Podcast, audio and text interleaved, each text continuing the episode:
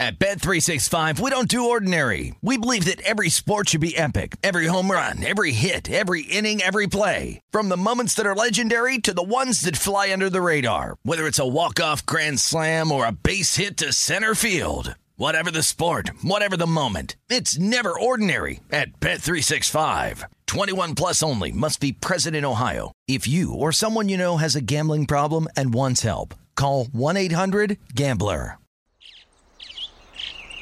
Getting ready to take on spring? Make your first move with the reliable performance and power of STIHL battery tools.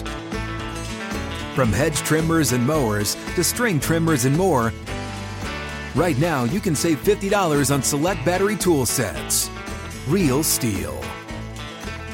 Offer valid on select AK system sets through June 16, 2024. See participating retailer for details.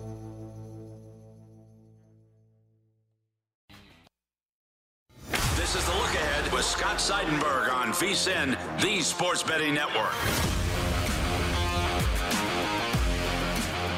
Coming to you from the Circa Sportsbook in downtown Las Vegas, I'm Scott Seidenberg. It's the look ahead here on VSIN, the Sports Betting Network. And sometimes a line is just too good to be true, or a handicap on a game just seems too easy.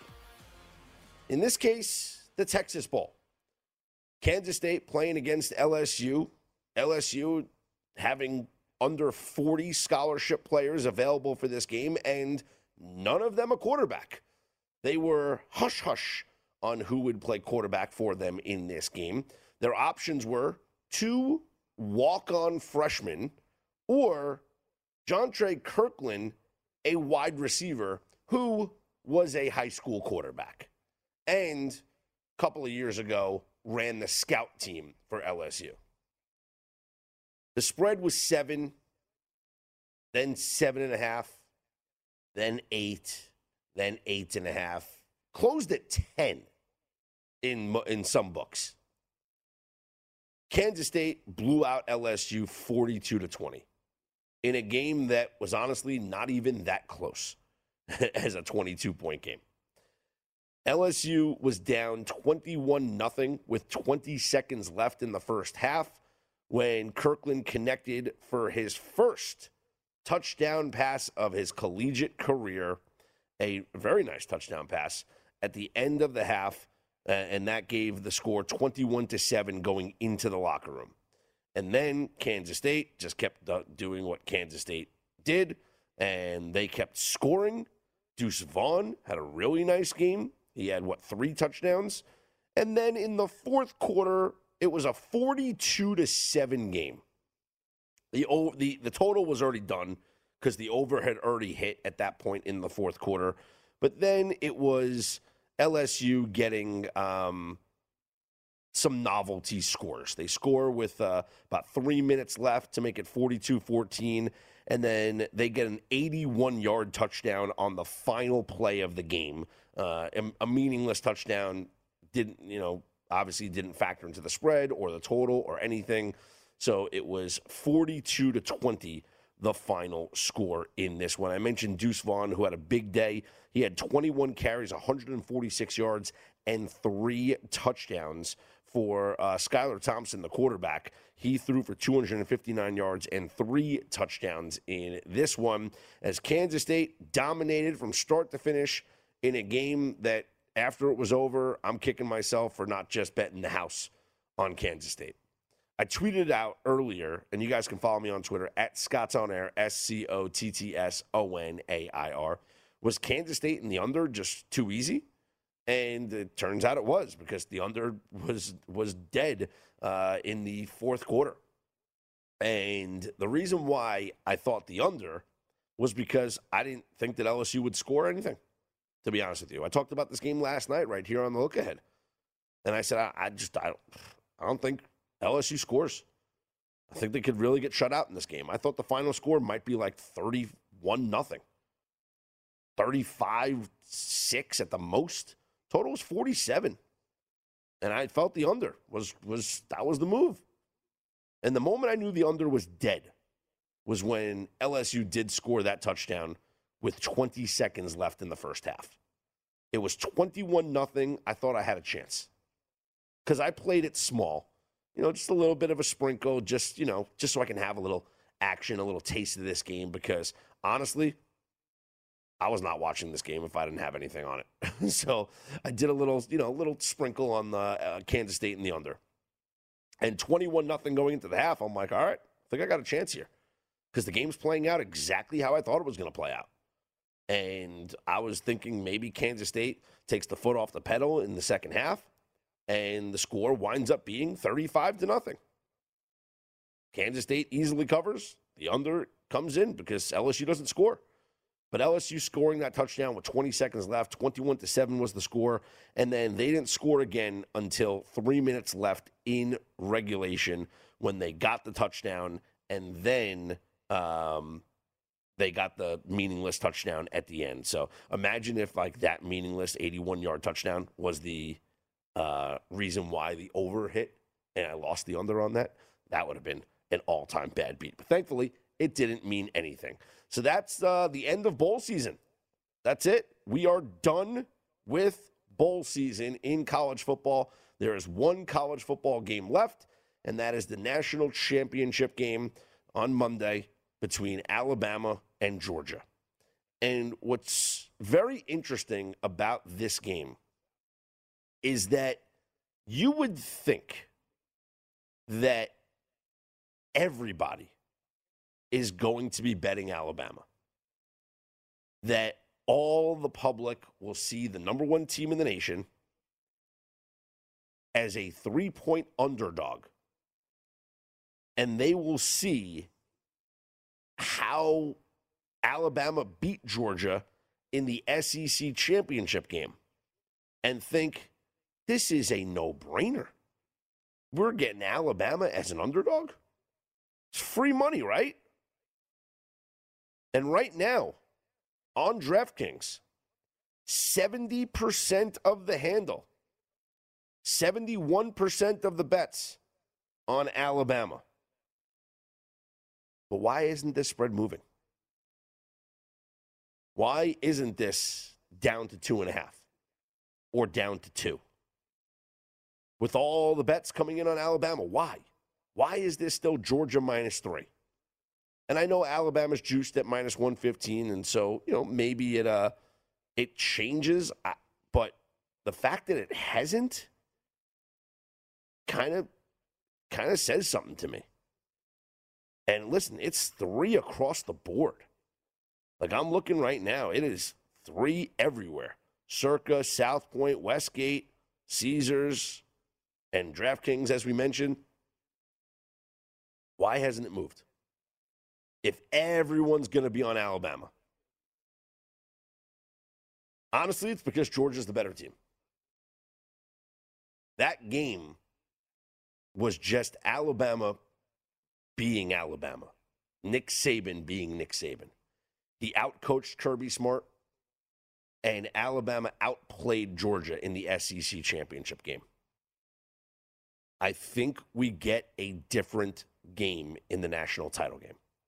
I think we get a game that's more reflective of the type of team that Georgia is.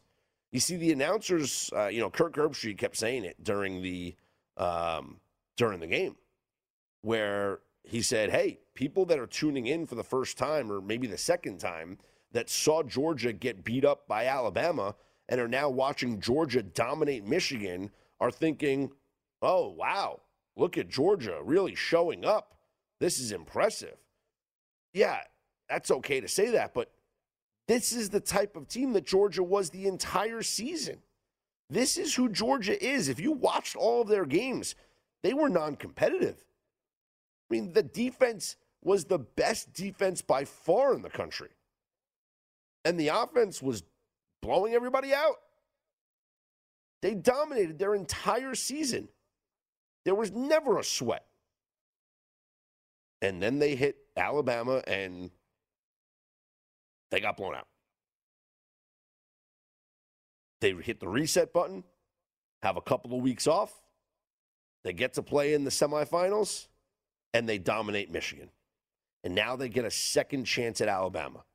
And I think that it will be different than the first time. So I, I like Georgia. I'm going to play them on the money line.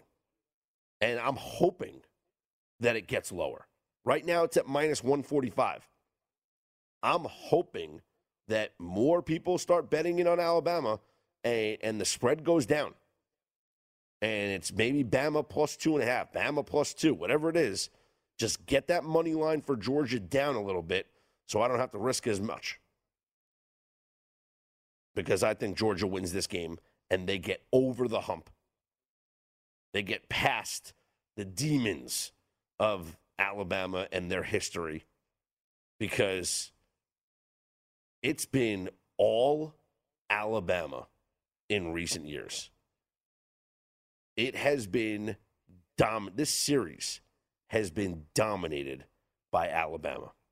They have won one, two, three, four, five, six, seven. They have won the last seven meetings between these two teams. Most recently, it was in the SEC championship game. There was a game in 2020 in the regular season. Then there was the SEC championship game in 2018, the national championship game in uh, January of 2018, a regular season game in 2015, the SEC championship game in 2012, a regular season game in 2008. All wins by Alabama. Georgia has not beaten Alabama since September 22nd, 2007. And that game was in overtime 26 23. Georgia won that game. I understand why Alabama seems like the automatic bet here, people. That spread hasn't moved. And I agree with the bookmakers.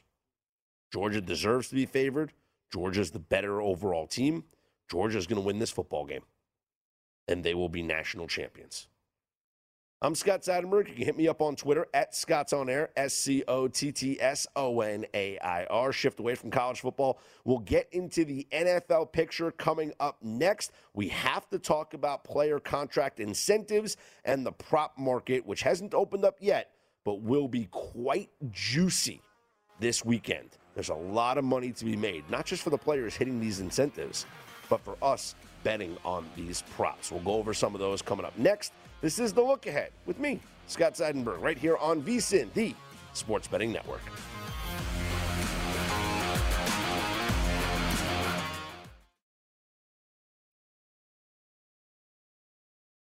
At Bet365, we don't do ordinary. We believe that every sport should be epic. Every home run, every hit, every inning, every play. From the moments that are legendary to the ones that fly under the radar. See for yourself when you sign up today and get $150 in bonus bets when you bet just $5. Whatever the sport, whatever the moment, it's never ordinary at Bet365. 21 plus only must be present in Ohio. If you or someone you know has a gambling problem and wants help, call 1-800-GAMBLER. Terms and conditions apply. From BBC Radio 4, Britain's biggest paranormal podcast is going on a road trip. I thought in that moment, oh my God, we've summoned something from this board. This is Uncanny USA. He says, Somebody's in the house, and I screamed. Listen to Uncanny USA wherever you get your BBC podcasts, if you dare.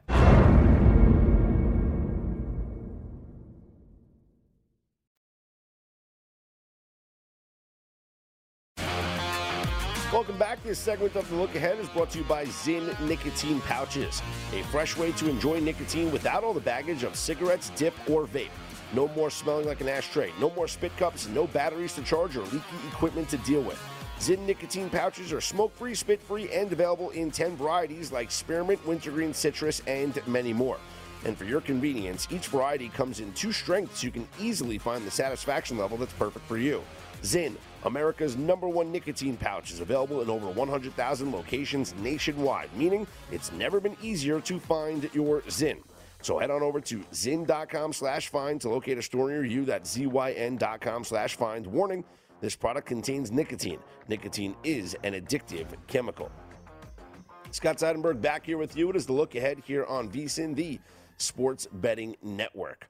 Uh, the player prop market is going to be very, very enticing here in week 18 of the NFL season. There are milestones to hit, and there are contract incentives that players are looking to achieve. And I think teammates will help make that happen. What I mean by that is, you know, for a guy like Rob Gronkowski, I think, you know, Tom Brady's going to get him the football and help him reach these milestones or, or these contract incentives.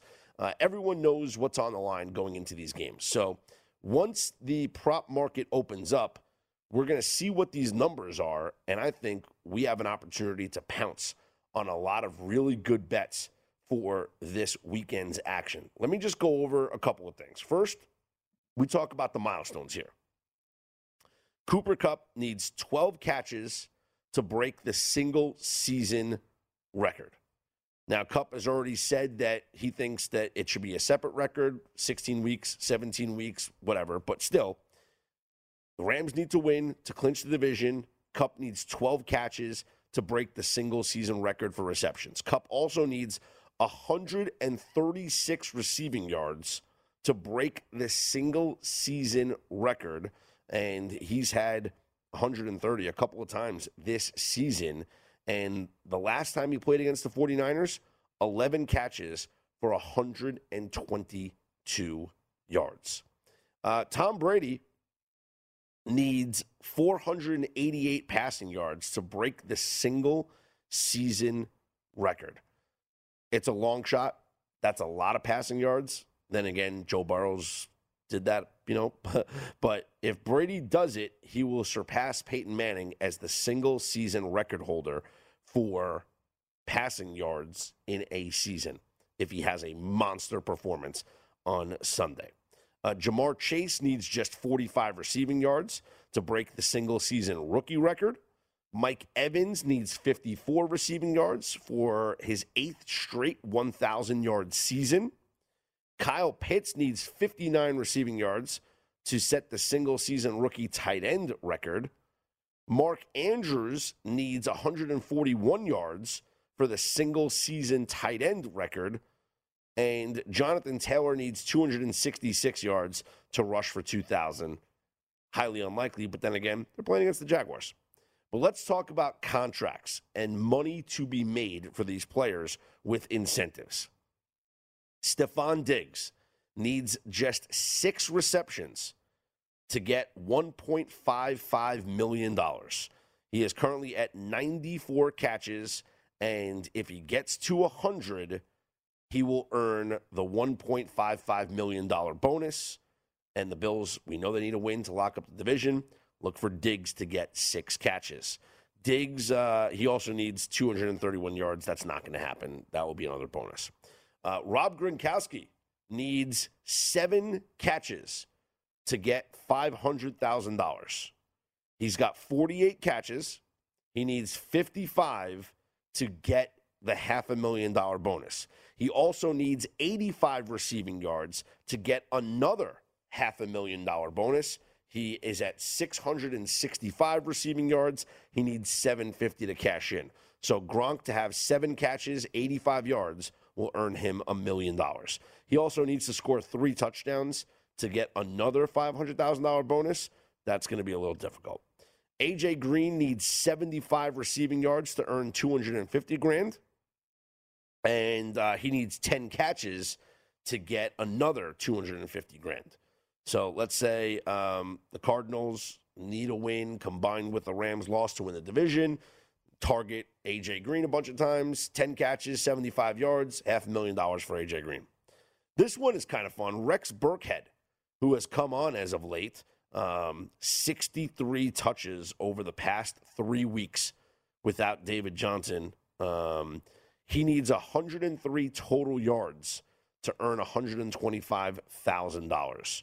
So that would be fun for Rex Burkhead, who has come on as of late with the absence of David Johnson. If the Texans just uh, feed him the rock, let him get the 103 total yards, it'll be a nice. Uh, ending to a disappointing season. So that is your um, incentives for week 18. Players looking for statistical milestones or other players looking to hit bonuses in their contracts. So the one that I'm really going to be what really going to be focused in on is what is Stefon Diggs' reception total?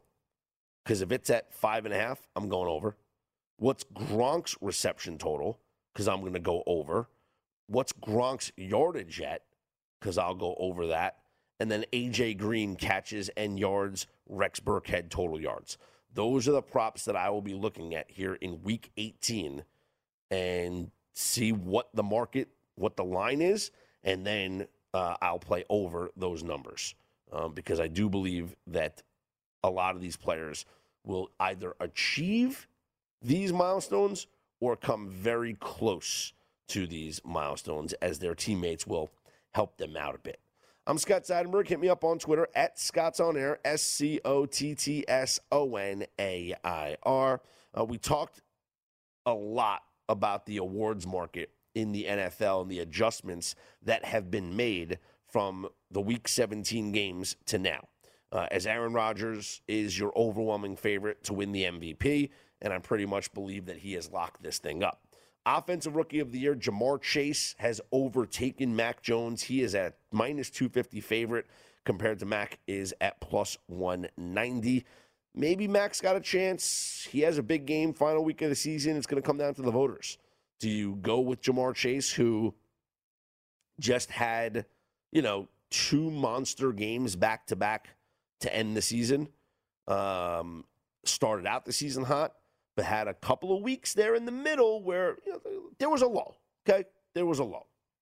Or do you go with Mac Jones if you're a voter and say this guy's been consistent all year long, and to take over a team with you know led by Bill Belichick and to deliver them into the playoffs? Uh, Mac Jones uh, could win this award still. He's at plus 190, which is value compared to where he was just a week ago. Offensive Player of the Year is a coin flip between Jonathan Taylor and Cooper Kupp. I'll be honest with you, I think Cooper Kupp wins the award because I think Cooper Kupp's going to get really close to these records. And while it's been an incredible season for Jonathan Taylor, running backs have had, you know, really good seasons before. I think that Cooper Kupp is putting together a historic season at the wide receiver position. And so I believe that he wins the award. Uh, defensive player of the year, TJ Watt is now your overwhelming favorite at minus 400. He's got this award locked up, especially with Micah Parsons winning Defensive Rookie of the Year. And then Coach of the Year is by far the most intriguing award. Selfishly, I want Matt LaFleur to win this. I have a Matt LaFleur plus 1050 ticket. He's at plus 175 right now. But Zac Taylor, jumped up from the third favorite where he was where he crept up to before last week to now being the favorite at plus 150 after they beat the Kansas City Chiefs and won the AFC North. I think his resume is over though, much like Matt LaFleur's resume is over. Because there's nothing that the Bengals can really do that's going to change your opinion on Matt uh, on Zac Taylor. If they beat the Cleveland Browns, who are going to be playing without Baker Mayfield in this one, in a game that's meaningless for the Cleveland Browns. What what what does that mean? You know, oh, Zac Taylor really coached a great you know game. No, he did what he did. He took his team and they won the AFC North. That's his resume this year. Same thing for Matt LaFleur. 14 wins, 13 wins, doesn't matter. You got the number one overall seed. So for Matt LaFleur, his resume is over. Three straight seasons, 13 wins. First time that's been done in NFL history. For Mike Vrabel, I absolutely think that he's got a chance. Like, I think this award is going to be very, very close between the, those three guys. They're going to split a lot of votes. Vrabel's got a great shot because of everything the Titans, all the adversity, all the injuries that they dealt with and to be the number one seed in the AFC, wow. I mean, how could you not give this guy the award? Talk to our very own Dave Ross coming up next about all things NFL and more. This is the look ahead here on VSIN, the Sports Betting Network. This is the look ahead on VSIN, the Sports Betting Network. VSIN has a great new offer to help make this your best betting year ever. Our all new Big Game Big Dance special provides VSIN plus all access to everything we do from now through April 5th for only $69. Sign up now and get our daily best bets emails, 24 7 video access, the upcoming big game, and college hoops betting guides, plus full access to vsin.com with our exclusive betting split breakdowns on every game. It's one of the most exciting betting seasons of the year, so don't miss out on one of our best deals of the year. Visit vsin.com slash big deal to sign up today. And my next guest is kind of a big deal. He is the host of Betting Across America on Saturdays, the Green Zone on Sundays, and First Strike here on VSIN. He's Dave Ross. Happy New Year, Dave. You are a big deal. Same to you, Scott. Look, I have many leather-bound books. Uh, reeks of uh, sweet mahogany. I, I tell you what, man, this year has just been off to a raucous start already. I mean, after what happened with the college football playoff over the weekend, I kept waiting for the Natty to get 14. It just didn't matter at the end. And then, of course, Michigan. I mean, I was 0 for 2 on that. And then, Scott, we rebounded tonight with some nice wins with K State an easy cover. Uh, I, I was on Rutgers today against Michigan in college hoops. So we made up for the awful start to 2022, and it's already looking better here midweek. Well, it's going to get better this coming weekend with Week 18 NFL action because I really think there's opportunities to capitalize on teams that are fighting for obviously playoff positioning and also the prop market because this week is where players can hit contract incentives. And I think yeah. this is the time to jump in on the player props based on milestones, whether it's Cooper Kupp going for records or contract bonuses like like Gronk or some other players. You could, you, there's going to be money to be made this weekend, Dave. Oh, no question about it. And that's a great point. And especially with players that the organization wants to keep happy right? So they put these incentives in. A lot of times they go, well, maybe the coach to keep them down so the organization doesn't have to pay. No, that's not how it works. They want these players to hit these incentives. So if the player is a long-term person, like a Cooper Kupp, they want to feed him. They want him to get there. Yes, they want to win the game, and it's an important game, obviously, against San Francisco. But it is something that if they can game script it, hey, Matthew Stafford is going to be looking for Kupp early and often to get those 12 receptions. I think it's it's really a smart move uh, if you look at teams with happy players and they want to keep them happy, definitely play those player props where you think they might hit those incentives because it's a two-way street here. Where the organization wants to keep the player happy, the player wants the extra change, and then you can profit off that in that prop market. Do you think that Kupp should he get the milestones, is your offensive player of the year? With all due respect to what Jonathan Taylor has done this year, I just don't see how Cooper Kupp doesn't win this award if he sets the single season record for receptions and yards. Well, as Cooper Kupp said, he said he's a little bit embarrassed by it because obviously he's playing an extra game to get there, right? But I, I think you could still make the case and say, all right, yeah, it took him one more uh, game to get there, but this is the world we live in now. It's not Cooper Kupp's fault that they went to a 17 game regular season. So, yes, I, I think it, I don't know that Cooper Kupp will be pushing for it as much as Matthew Stafford and Sean McVay and the organization and, and Les Snead, the GM there, I think would actually push for it. it ironically, I really do th- think those three would rather see Cooper Kupp get it than Cooper Kupp. Hmm. So that's why I think it, it's I think it's why it's a smart play prop wise this week. Just because I don't think that he necessarily, because again, just from what I've seen from him, what I heard from him this week, he's a little bit shy about that because he feels like it's a little bit hollow with the extra game. Organization doesn't care. They want him to be the record holder. They're going to do everything within the game script to get him that record. I think it's a very, very smart play. I know you've been ringing the bell and canvassing for Dak Prescott to win Comeback Player of the Year since week one, Dave. But uh, mm. with Joe Burrow's performance over the past four weeks, I don't think you can deny that he has better numbers than Dak Prescott. Ultimately, who wins this award, Dak or Burrow? I think Burrow's going to get it. I think Burrow deserves to get it. Now, this award was over. We'd already put and and chiseled in Dak Prescott's name halfway through the year, and then of course the calf injury against New England when he hit CeeDee Lamb in overtime for the game winner. That changed everything. Dak had really not been the same quarterback since. Now he looked really good on the Sunday night performance against the Washington football team, and then was average against uh, Arizona in defeat on Sunday. Joe Burrow when you go out and put 525 and then put up uh, four, what 445 against the Chiefs, you basically throw for a thousand yards almost in two weeks in two critical games that you had to win to win the division. I, I just don't see how when we play this whole thing out, and that's why you got to play all the games before we give out these awards. To me, it's got to be Joe Burrow now. And midseason, oh my goodness, Dak was like I think it was minus a thousand at one point. Yeah. this thing was this thing was all but decided. And if we're going to be honest about it, you have to vote for Joe Burrow. And nobody loves Dak Prescott or bangs the drum for Dak more than I will. But if we're going to be objective and we're going to be fair, it's Joe Burrow's. And it's not even to lose now because they've already wrapped up the North. So I know they'd like to close out with another win here. And the Cowboys look like they're going to get the four spot.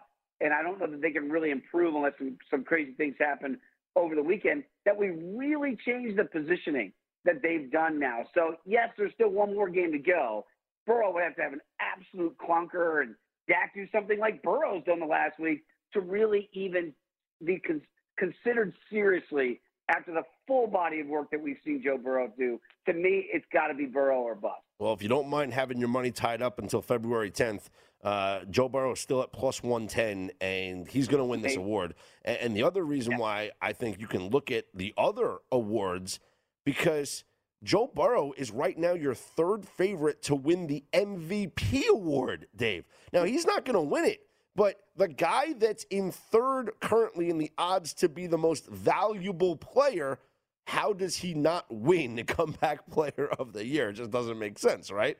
If he's considered if he's considered to be the third right. best, most valuable player candidate, you would think he would win comeback player of the year. Uh, speaking of MVP, Rodgers has this thing in the bag, right? There's no way Brady can win it. I don't. I, I don't think so. I don't know why they're, they're floating out the idea that Rodgers is even going to play maybe in the first half against Detroit. Like if he quote unquote has a bad toe, which the Mannings look like they might have debunked last night on the Manning cast, why would you even throw him out there? Like to me, I get it, and I, I heard you know say, well, maybe having three weeks off isn't the best. Aaron Rodgers, I mean, come on, does he need the reps at this stage? And if he does, there's there's a bigger issue here that we don't know about. So I don't think there's any reason why he should play. He should rest. Case closed, Your Honor. Here's all the evidence right here. Exhibit B. This is he should be the two-time uh, league MVP back to back. And I'll tell you the other thing, speaking about numbers that don't make sense. You talked about the uh, the offensive player of the year, how it's down between Jonathan Taylor and Cooper Kupp. Aaron Rodgers is going to win MVP, right? Minus 400. I think he's plus 5,000 to win that award. These are where those awards really don't make any sense. They need to start calling them. Uh, they have to call them, you know, offensive player of the year, not a quarterback. Like we need to put these yeah, things in yeah. parentheses because to have Aaron Rodgers there is like the fifth choice at like plus 5,000 because they don't want to give him the MVP. And that, of course, he should win both awards, right? But we're going to give it to a non quarterback for this, and the MVP has become almost exclusively a quarterback award. So if Derrick Henry, again, wasn't going to win it last year doing what he did over 2,000 yards, and he couldn't beat Aaron Rodgers last year, there is no way anybody else is coming back now with Rodgers at minus 400 sits out, doesn't matter. Rodgers is the league MVP. You know, yeah, it's great. It's like listen, college does have the Heisman, but uh, you know, it's it's basically the Davy O'Brien Award and the Doak Walker Award, right? You have a uh, a that's running back award right. and a quarterback award. Uh, one more award I want to get to here, and that's Coach of the Year. Um, I think it's down to three. It's Zac Taylor, it's Matt LaFleur, and it's Mike Vrabel. I think they'll split votes, and it's going to be the closest vote that we've had in years. Who would you give your vote to? Right now, I'm taking the third option on the board, and I'm taking Mike Vrabel. And what I saw today, I think he's still over what plus three, three twenty, somewhere in that vicinity. So it's still really good value to me for Mike Vrabel. And the reason is this can change this week. If Vrabel goes ahead and they beat Houston, by the way, which is not a guarantee down in H-Town this weekend, but if they do that and do that primarily with a wide receiver, uh, full-time playing quarterback in Ryan Tannehill, and without primarily the king at running back Derrick Henry, he is the architect of that defense. Make no mistake about it. That's how they're winning football games. He shored that up. They were awful at the beginning of the year defensively. Now they're one of the best defensive defensive units in the AFC. To me, he gets the number one seed, the number one seed in the AFC with those limitations offensively. My goodness, to me, it's open and shut. Look, Zac Taylor, nice job. You got Joe Burrow, right? I understand Nick Sirianni making the postseason for the first time in Philadelphia. That's great. He's doing this with Ryan Tannehill and D'Onta Foreman offensively. AJ Brown's been banged up. I mean, he's really duct taped that thing together to not just win the division, not just get in the postseason, to be the number one seed. That to me is what the worst DVOA we're going to see for a number one seed in almost what 20 years. If that doesn't scream coaching, I don't know what else you need to see. That's what a great coach does. And make no mistake, Mike Vrabel this year, he has done more with less than anybody else in the National Football League. That is a tremendous point. Vrabel plus 350 currently on DraftKings. Dave, hang on. We're going to get to the games here for Week 18 coming up next. I'm Scott Seidenberg. He's Dave Ross. This is the look ahead right here on VSIN. At Bet365, we don't do ordinary. We believe that every sport should be epic. Every home run, every hit, every inning, every play. From the moments that are legendary to the ones that fly under the radar. See for yourself when you sign up today and get $150 in bonus bets when you bet just $5. Whatever the sport, whatever the moment, it's never ordinary at Bet365. 21 plus only must be present in Ohio. If you or someone you know has a gambling problem and wants help, call 1-800-GAMBLER. Terms and conditions apply. From BBC Radio 4, Britain's biggest paranormal podcast is going on a road trip. I thought in that moment, oh my God, we've summoned something from this board. This is Uncanny USA. He says, Somebody's in the house, and I screamed. Listen to Uncanny USA wherever you get your BBC podcasts if you dare.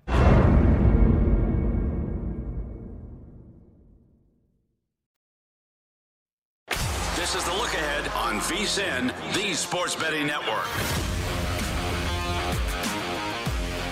If you're looking for more sports betting discussion around your local teams, Bet Rivers has you covered. Bet Rivers has launched a series of CityCasts designed to tackle sports betting from the local perspective. There are CityCasts in Chicago, Denver, Detroit, LA, New York, Philadelphia, Pittsburgh, and now Washington, D.C., where their football team will get a new nickname next week. Uh, subscribe or next month, whatever. Uh, subscribe to your local CityCasts wherever you get your podcasts from. I'm Scott Seidenberg. It's the look ahead here on VSIN, joined now by Dave Ross, host of Betting Across America, The Green Zone, and First Strike here on the Sports Betting Network. And Dave, let's get to the games here for Week 18. Uh, we know the teams that need to win, we know the situations. Of the teams that need to win their games in order to achieve something, and I will list them right now for you. The Colts need a win to clinch the playoffs. The Titans need a win to clinch the one seed. The 49ers need a win to clinch the playoffs and the Bills need a win to clinch the AFC East. All other games are dependent on something else. And then, yes, we know there's a playoff game at night. We'll get to that in a minute. But of those that I mentioned, which one is most likely to lose? 49ers at the Rams, Bills against the Jets, Titans against the Texans, Colts against the Jaguars. All right, I do think it's the obvious one, which is the Niners against the Rams. That's going to be the dogfight of the weekend here, simply because, and Scott, I'm, I'm showing my age here. I covered both Sean McVay and Kyle Shanahan uh, when they were on the staff of Mike Shanahan back in Washington, D.C., as you refer to the team with no name that's going to finally get a new name here. But back then, they were just kids running around uh, old Redskins Park there, you know, as, as coordinators and quarterback coaches, and you knew that those two guys palled out together. They know each other very well. They're friends. Kyle owns Boy Genius, and that is Sean McVay. For whatever reason, he just knows what he's going to do, and Sean McVay has not been able to counter pretty much what Kyle Shanahan has done. It looks like Jimmy G is going to be able to give it a go. If Jimmy G plays, I believe you got to sprinkle something on the money line here for San Francisco because I think they're a really live dog. He does worry me about Trey Lance if he goes. But if that happens, again, if you watch the game against Houston on Sunday, Kyle is not going to let Trey, Trey Lance uh, beat themselves. He's not going to put him in bad situations where he's got to drop back pass and let Aaron Donald 99 come at him. They're going to attack Aaron Donald. They're going to attack the Rams in the run game. The Rams are not good against the run. What do the, the Niners do the best? Run the football. Deebo Samuel, Mitchell, they're going to come at you. They're going to get physical up front with the Rams. The Rams, I know they hate hearing it. Well, do something about it. You've got a reputation of being soft. To me, this is a Niners punch you in the face game. Do you punch back? If Matthew Stafford keeps turning it over, seven turnovers in the last three games, look out. Arizona could still hop in there and win the NFC West if the Rams lose this game to the Niners and Arizona takes care of business. I do not think that is out of the realm of possibility at all. So does Arizona then take care of business against the Seahawks? They are laying six and a half points at home. I here's what I love. I love the Seahawks in this spot. And Wow. again, Arizona Arizona has not been good at home, Scott. They've been great on the road. They showed it again last week against Dallas. To me, this is you know I've been teasing a lot of games here with these lines being so tight. This is absolutely not the way you would think. A lot of people oh, tease it down to a half point, make it an Al Davis just win baby game for Arizona. No, no, no. I'm teasing it the other way. I'm going to 12 and a half and taking Seattle. You know why? Because Russell Wilson is playing like he's got a chip on his shoulder and he's finally healthy. And Pete Carroll is basically saying, no, no, no, no. You don't have to do anything out here in the Pacific Northwest. Let me prove to you that when we're healthy, what they score? 90 last week against Pittsburgh. They score again. So I think Pete Carroll, Russell Wilson will make a statement out in the desert that why everybody's talking about Arizona. Don't forget about us next year. We're not going anywhere. Going to get the band back together, get healthy, get some help. I think it's a big time statement game. They should have covered a couple weeks ago against the Rams if it was for shoddy officiating, and they easily took care of Detroit, who, by the way, had been a cover machine until last weekend. I really like Seattle in this spot. I'm taking the six and a half, but my stronger play is tease them up to 12 and a half. Well, speaking of teasers, I've been waiting for this number to drop, and it's not one that you'd think. It's the Buffalo Bills. The number has now dropped to 16 and a half, meaning a seven point teaser, you can get the Bills at nine and a half. Now, you might think that's non traditional and whatever, but I'll give you an incredible stat here, Dave. Bring it. The Buffalo Bills' last 17 regular season wins. So that's all 10 regular season wins this year and their last seven regular season wins last season, all by 10 or more points.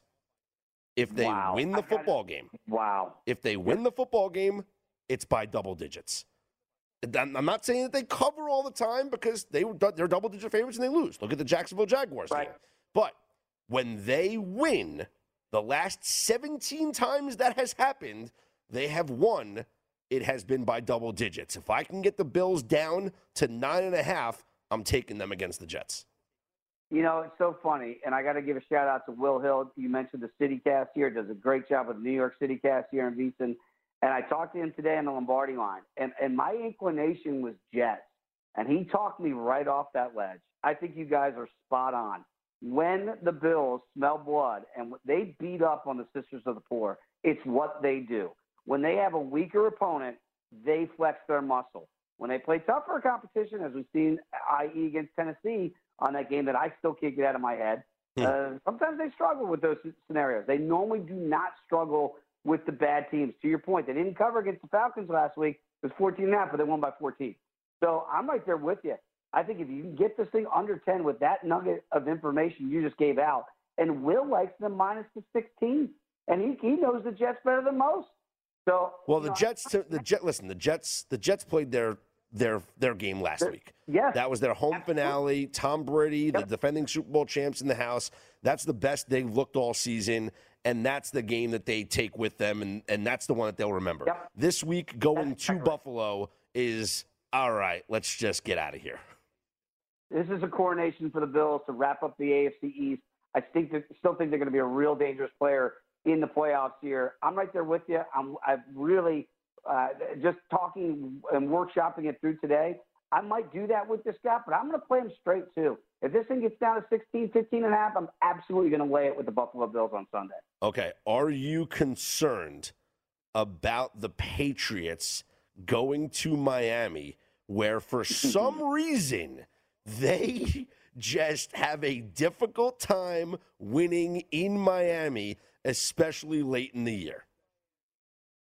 Is Rob Gronkowski back for this game? Is he guarding the end zone on the last play of the? I mean, they've had some of the craziest things happen in this Patriots and Dolphins' uh, situation down there, specifically in South Beach, right?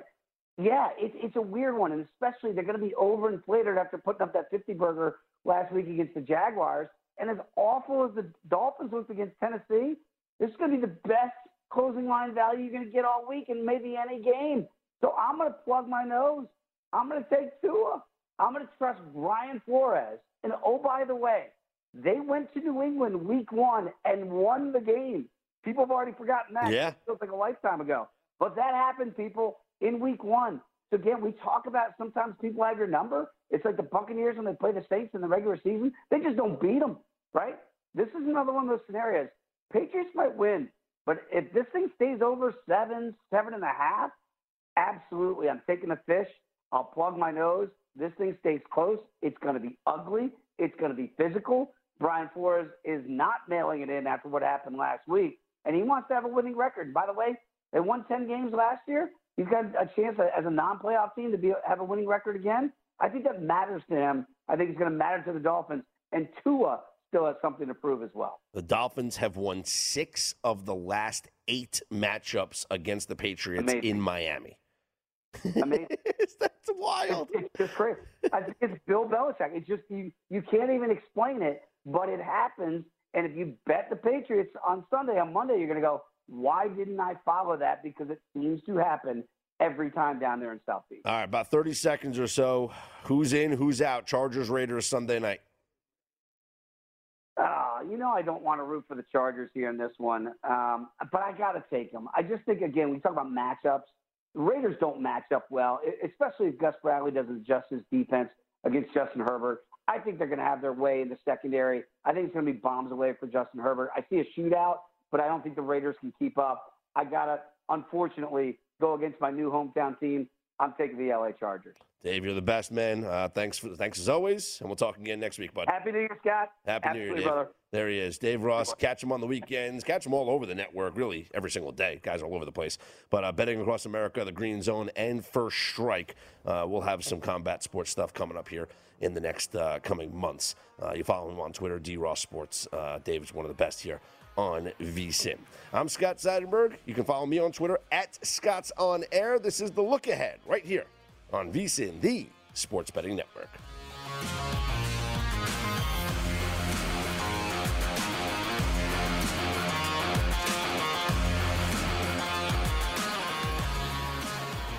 This is V.